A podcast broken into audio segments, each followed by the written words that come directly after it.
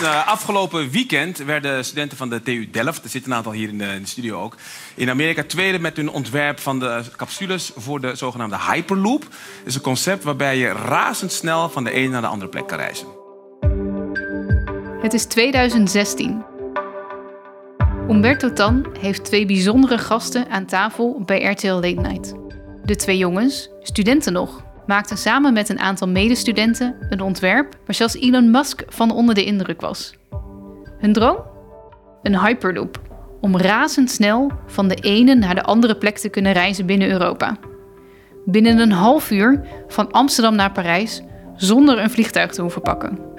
Een duurzaam alternatief voor korte afstandsvluchten.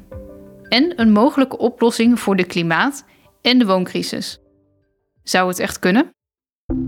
Hoe kom je van droom naar werkelijkheid? En hoe werk je daarin samen als overheden en private partijen? In deze podcast onderzoeken wij deze vragen. Je luistert naar In Vervoering. Wij zijn Linda de Veen en Tim de Jong, redacteuren bij Overheid van Nu. We willen weten wat er nodig is om een grote transitie te laten slagen en kijken daarbij naar de ontwikkeling van de Hyperloop.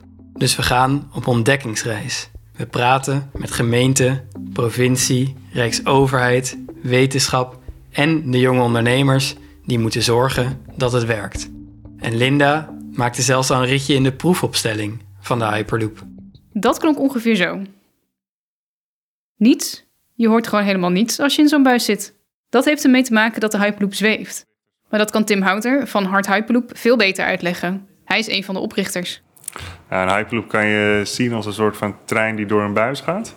En in die buis is dan bijna geen luchtdruk. En doordat er bijna geen luchtdruk is, is er ook bijna geen luchtweerstand. Uh, en zodoende kan je op hele hoge snelheid voor bijna geen energieverbruik reizen. Het is dus een pijlsnelle capsule die door een vacuümbuis zweeft. Dat gaat veel sneller dan een gewone trein of metro. Maar waarom moeten we dit eigenlijk willen? Als je kijkt naar de grote problemen die er nu zijn betreffende de klimaatverandering. Dus er moet gewoon echt wat gebeuren. Uh, en Hyperloop is zeker niet de enige oplossing. Maar die dragen wel bij aan hoe wij naar een duurzaam verbonden wereld toe gaan. In het palet van alle nou ja, ontwikkelingen die gaande zijn om uh, richting die duurzame wereld te bewegen. Een klimaatvriendelijkere manier van reizen dan vliegen of de trein dus. Maar het heeft nog meer voordelen, zegt Tim. Dus je ziet nu bijvoorbeeld een hele nou ja, grote stijging in de huizenprijzen, omdat iedereen richting die stad wil trekken om daar, uh, om daar te wonen. Nou ja, als je met de Hyperloop toch binnen een hele korte tijd in die stad kan komen, maar je woont een stuk verder weg, dan heeft het ook geen, uh, geen zin meer om nou ja, zo dicht bij die stad uh, te wonen. Dus in die zin kan je ook veel nou ja, vrijer wonen, maar toch heel snel binnen de stad zijn waar je moet zijn voor je werk. We vroegen Tim hoe zijn droombeeld eruit ziet. Hoe ziet de wereld eruit als het allemaal gelukt is? Nou, uiteindelijk zien wij een, een, duurzaam verbonden wereld voor ons, waar een afstand in principe niet meer uitmaakt. Dus dat je over een heel continent kan reizen, alsof het een duurzaam verbonden metropolis is. De droom is dus een wereld waarin afstand niet meer uitmaakt. Geen vervuilende vliegreizen meer en toch binnen een half uur in Parijs of Berlijn. Maar daar zijn we nog lang niet. Voorlopig ligt er nog geen enkele Hyperloop-spoorlijn in Europa. Eerst moet de techniek zich nog bewijzen. De eerste testen deed Hart daarom in een oude tunnelbuis in Delft in 2018. Inmiddels zijn de plannen groter. Volgend jaar komt er in Groningen een Europees Hyperloop testcentrum. Wij gingen alvast kijken bij de testbuis, die nu in Groningen staat. Voorlopig nog gewoon met de trein. We gaan voor het eerst de Hyperloop zien, Linda. Wat verwacht jij ervan? Ik weet eigenlijk niet zo goed wat ik ervan moet verwachten. Ik denk dat het een, een buis is, maar... Ja, we gaan ook eigenlijk... Ik zeg, we gaan de Hyperloop zien, maar we gaan voor het eerst iets tastbaars van de Hyperloop zien, hè? Namelijk een buis. Een buis, ja. Het eerste stukje waar ze op gaan testen. Dus ja, nog niet echt een Hyperloop. Maar uh, ja, dit is het eerste wat er ligt, dus ik ben echt heel benieuwd. Oké, okay, let's go. De weg naar de Hyperloop buis gaat over een aantal hobbels. We lopen over een soort zandweg. Is dat symbolisch? Mooie, metafoor, dacht ik. Hard Hyperloop, het staat er. Dit is hem. Of nou ja, het prototype. Dit is het prototype. Kan je, kan je beschrijven wat je ziet? Nou ja, volgens mij is de, is de baan is een paar meter lang. Het is eigenlijk een soort uh, hele lange glijbaan die je wel in een zwembad ziet. En dan horizontaal, dus zonder bochten. Het is wit.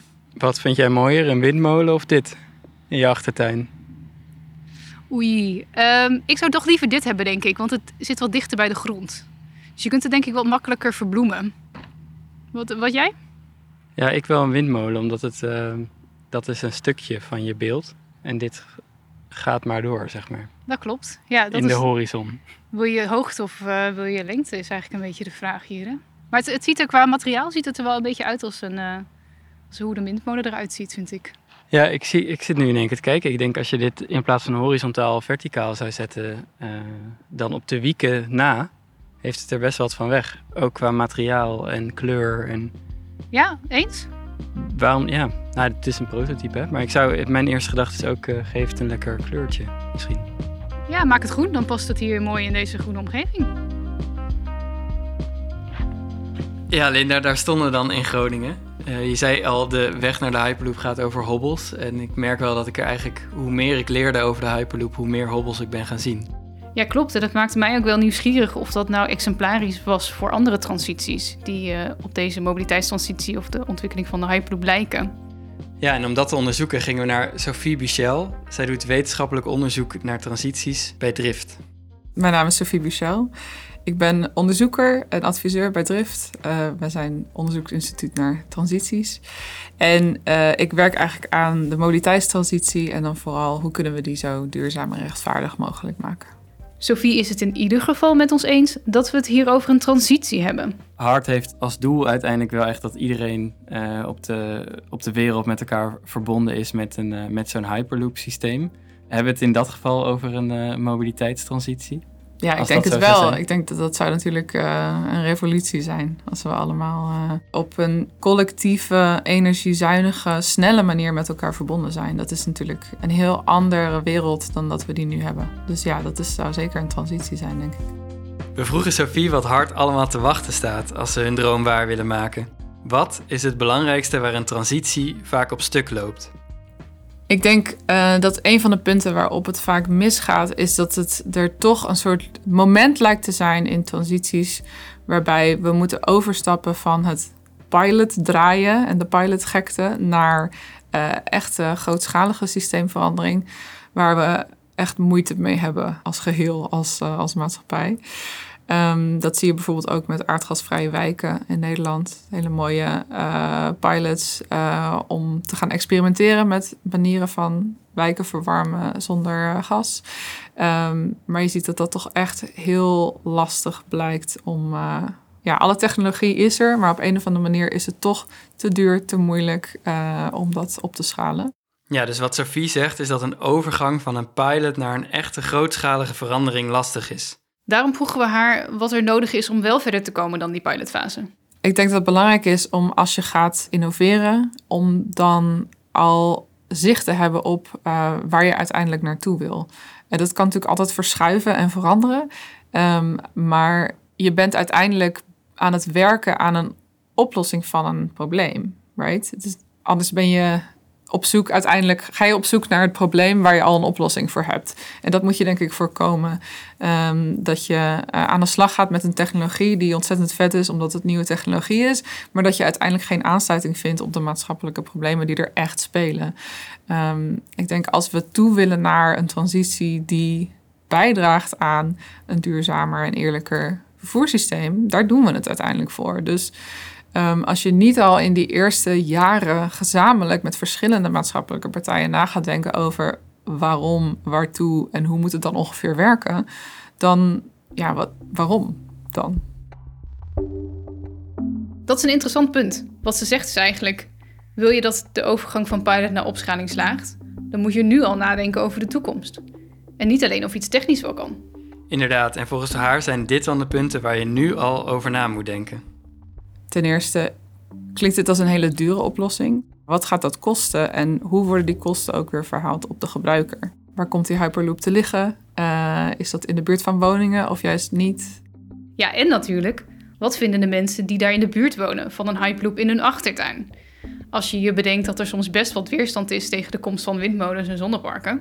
Daar krijgen we volgende week een voorproefje van als we in gesprek gaan met de provincie en gemeente Groningen. Zij zijn natuurlijk betrokken bij het testcentrum dat daar komt. Met de gemeente Groningen hadden we het over wat de bewoners daarvan vinden.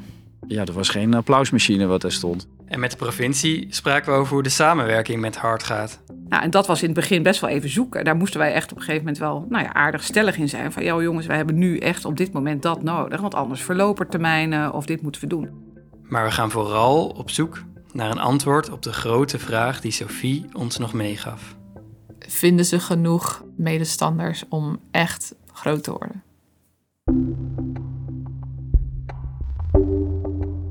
Dit was aflevering 1 van In Vervoering, een podcast van Overheid van Nu.